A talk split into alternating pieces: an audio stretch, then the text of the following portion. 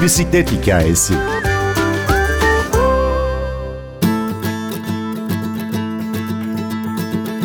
Diş hekimi, yazar Yalçın Ergir, namı diğer düş hekimi, iki tekerlekli bir ev gibi dediği bisikleti rüzgarla düşlere yolculuğu anlatıyor. Bölüm şarkımızı Forrest Gump filminden hatırlarsınız. Bob Seger'dan Against the Wind. Ben Gündür Öztürk Yener, bir bisiklet hikayesi başlıyor. En eskiye gideceksek herhalde benim çok ufak yaşlarıma Neyzen Tevfik Sokağı, Maltepe'ye gitmemiz gerekiyor. Üç tekerlekli bir bisiklet, yokuştan aşağı freni olmayan bir bisiklet ve ayaklarınızla durmaya çalıştığınız, caddeye fırlamamak için ayaklarınızla durmaya çalıştığınız bir bisiklet. Nasıl durduğumu ben de şu anda bilmiyorum. O kadar gözümün karardığı bir yaş ki üç tekerlekli bisikletten sonra zaten bana bir daha bisiklet alınmadı. Korktukları için ailemin özellikle şehir içinde yaşadığımız. Benim çok uzun yıllar üniversite sona kadar hiç bisikletim olmadı. Hep o üç tekerlekli bisikletin özlemiyle yaşadım. Bu arada bisiklet kiralıyordum ama tabii ki bir bisiklet sahibi olmak gibi değildi onlar. Ondan sonra da artık kendi paramı kazanmaya başladığım zaman kalenderi ilk bisikletimi aldım. Alış o alış oldu. Hep vur deyince öldürülmüş örnekler var hayatında. Forrest Gump filmindeki gibi. Bir yürümeye başlar, Amerika'nın batısından doğusuna kadar yürür. Bu da bisikleti alır almaz Ağustos sıcağında Eskişehir'e gittim. O da unutulmaz güzel bir yolculuktu.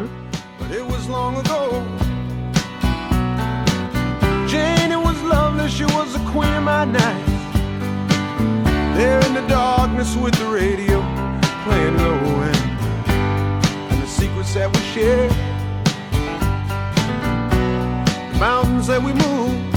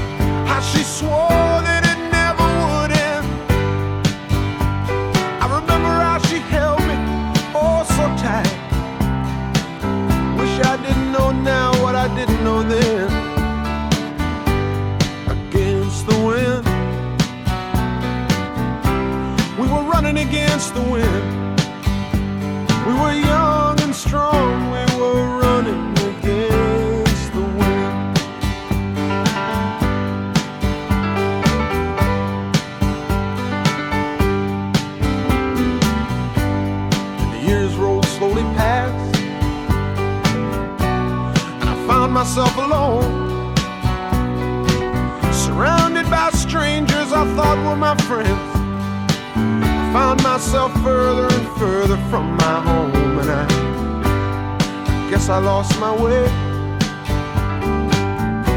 There were oh so many roads. I was living to run and running to live. Never worried about paying or even how much I owe.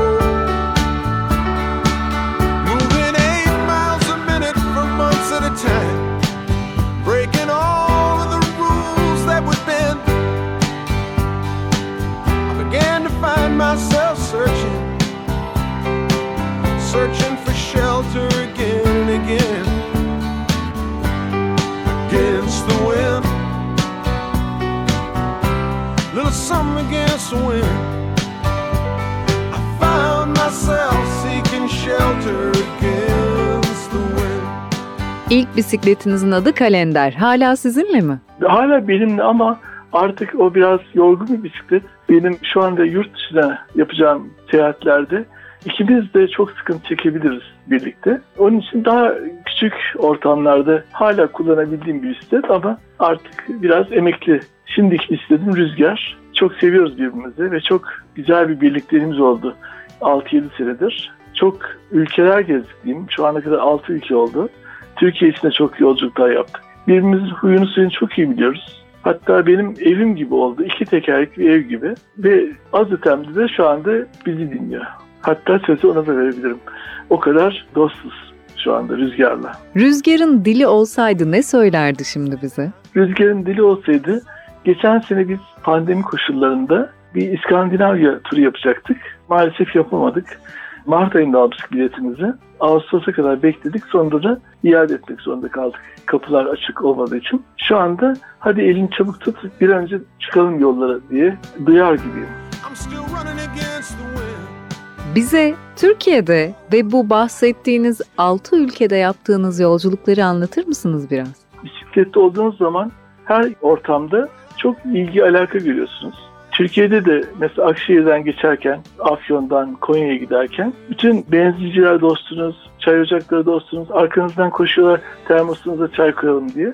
Aynı duyguyu ülkeden bağımsız olarak Avrupa'da da yaşadım. Konuk ederlerkenki sıcaklıkları, çok güzel dostluklar kurup çok unutulmaz anılarla döndüğüm yolculuklar oldu bu. Kimi zaman göle sıfır bir ormanda tek başına kaldım. Fotoğraflara bakınca insan korkuyor çünkü hiç bilmediğiniz bir ortamdasınız. Sadece haritada kendinizi görebiliyorsunuz. Bulunduğunuz noktayı. Başka hiçbir bilginiz yok. Fakat 5 yıldızlı bir otelden çok daha mutluluk veren bir ortamdasınız. 5 trilyon yıldız var tepenizde. Bir ormanda bir kulübe buldum bir yağmurda. O kulübedeki konforsuzluğun mutluluğunu anlatamam. Şakır şakır yağmur yağıyor dışarıda. Kapısı falan olmayan bir terk edilmiş kulübe.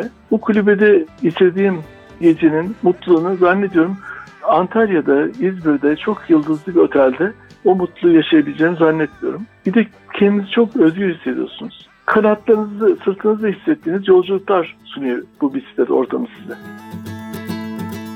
İspanya'da her trene bisiklet alınmıyor. Bazı trenler alınabiliyor. Ben de bisikletin alınabileceği bir tren nihayet bulabildim. Ve nasıl kalabalık, böyle anlatamayacağım kalabalık bir trene bindim. Çok öğrenci ve genç odaklı bir tren. Herkes yerlerde oturuyor.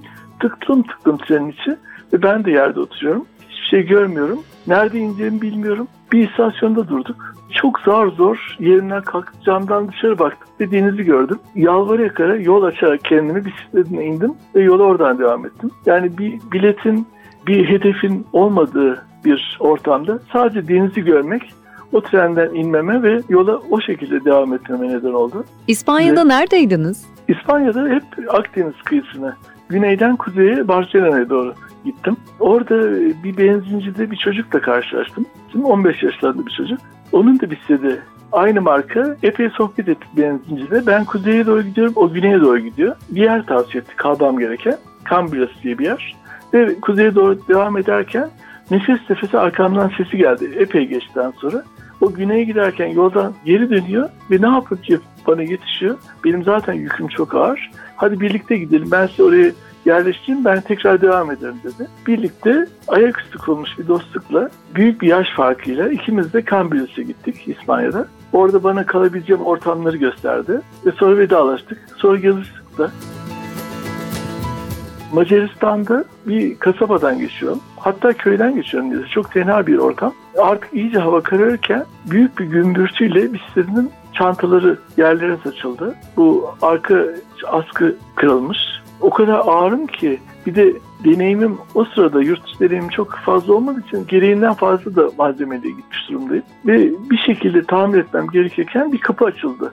İçinden bir adam çıktı. Ben dedi bisiklet tamircisiyim dedi. Yani bisiklet tamircisinin önünde kırılıyor her şey, dağılıyor. Ondan sonra e, yaptı. Bütün her tarafı topladık. Tekrar yola devam edebilir hale geldi. Yani öyle bir yerde kaza geldi ki başıma tam derdime derman olacak adamın evinin önünde. Ve sonra onunla da çok sevgili bir kucaklaşmayla ayrıldık ve yoluma devam ettim. Ben hayatım boyunca şuna inandım. Sizin pencereniz sevgiyle bakıyorsa bir şekilde kullanıyorsunuz her ortamda. Güneyde iki tane can simidi buldum. Kocaman can simitleri ve başka bir ilçeye gitmem gerekiyor. Ama bisikletleyim. O can simitlerini de belime taktım. İki tane can simidiyle ilçeler arası yolculuk yapıyorum. Yolda görenler karşıdan bir bisikletli geliyor ve belinde iki tane can simidi. Ya amma tezbirli adam demişlerdir diye de düşünüyorum bir yandan. O simitler mesela şimdi bir tanesi saat olarak karşımda duruyor. Öbürü de içeride bir deniz köşem var orada dekor olarak duruyor. Dinleyenlerimize bir mesajınız olur mu? Ben bisikleti müthiş bir özgürlük olarak görüyorum. Rüzgar olmayan bir ortamda kendi rüzgarını rüzgar esmesi bile oluşturmak olarak görüyorum. Pedalları kanıt olarak görüyorum. Bir de vücut hep işlemek için yaratılmış olduğuna inanıyorum. Kalp nasıl bir ömür boyu çarpıyorsa bacakların da, kolların da, midenin de, kasların da hepsinin aslında görevinin çalışmak olduğunu, yan gelip yatmamak olduğunu düşünüyorum. Kendi enerjinizle yaptığınız her şeyin sizi çok yönlü olarak ödüllendireceğini düşünüyorum. Ve sonsuza kadar insanı ruhen de genç olarak kalmasını sağlayacağına inanıyorum. Tabii gönül de düşlemek için ve sevmek için ne kadar çok işliyorsa bütün bize armağan edilen dokular ve bunu da rüzgar demeyeyim de bisiklet çok güzel sağlıyor her bakımdan. Bu yüzden bisiklete odaklı bir ulaşım ya da dostluk hayatı insanı daha da özgürleştireceğine inanıyorum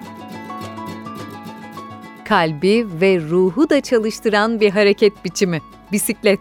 Düş hekimi Yalçın Ergir anlatıyordu. Ben Günür Öztürk Yener, prodüksiyonda Ersin Şişman, bisikletle gerçekleşmiş yepyeni düşlerde buluşmak dileğiyle.